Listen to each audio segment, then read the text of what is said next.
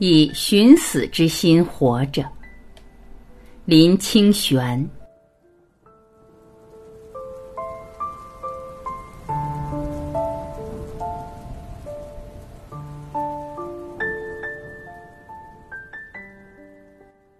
从前有一对夫妇，因为遭遇了生活与经济的压力，陷入难以脱困的难关。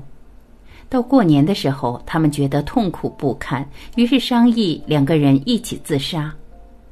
正当他们准备自杀之时，一个远方的朋友来敲门，他们便像青年时代一样促膝长谈，直到忘记了自杀。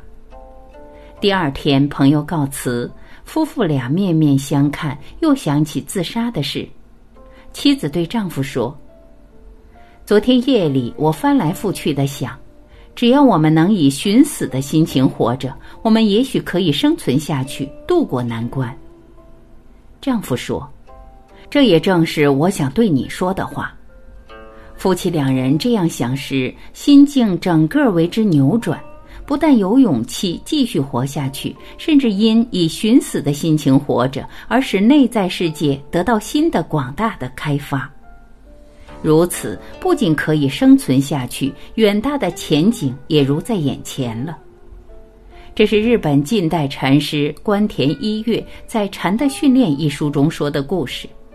他在结论中说：“每逢到人生绝境的时候，往往会出现一个新的意念，而展开一个新的境界。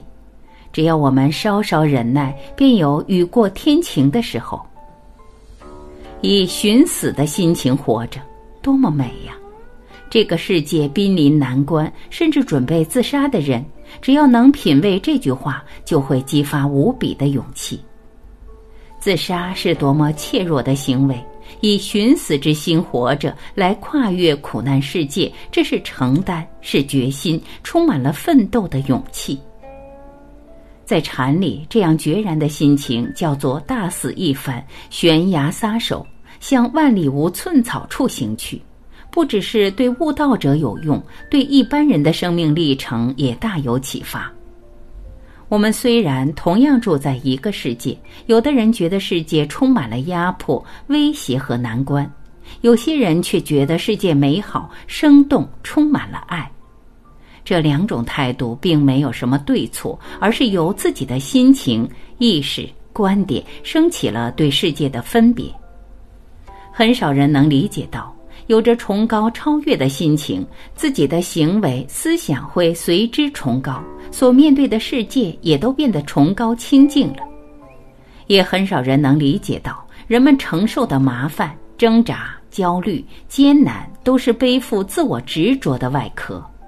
因此，人人想转动世界来使自己得到世俗的成功，却很少人愿意转动心灵来得到俗情的超越。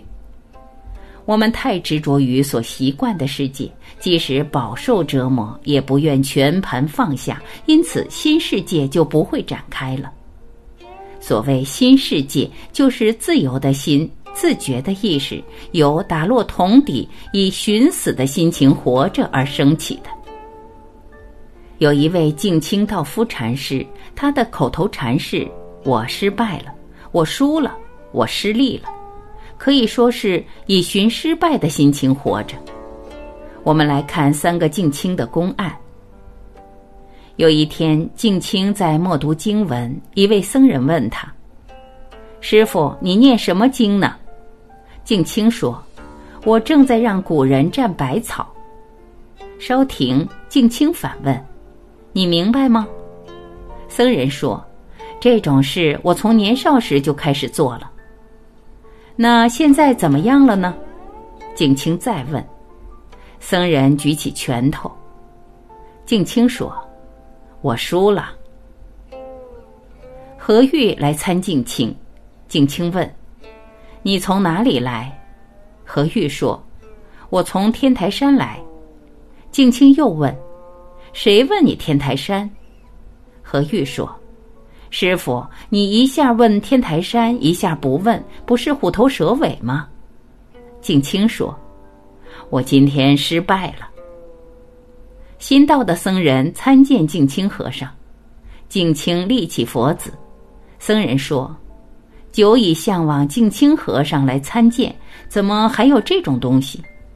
静清回答说：“敬清今天失利。”敬清之所以伟大，那是他常说：“我失利了，我输了，我失败了。”他的境界中没有成败的执着。弟子以为在言语上击败了老师，事实不然，因为失败者不会再被击败，因为学生在心思上偏执，而老师则恒常超越。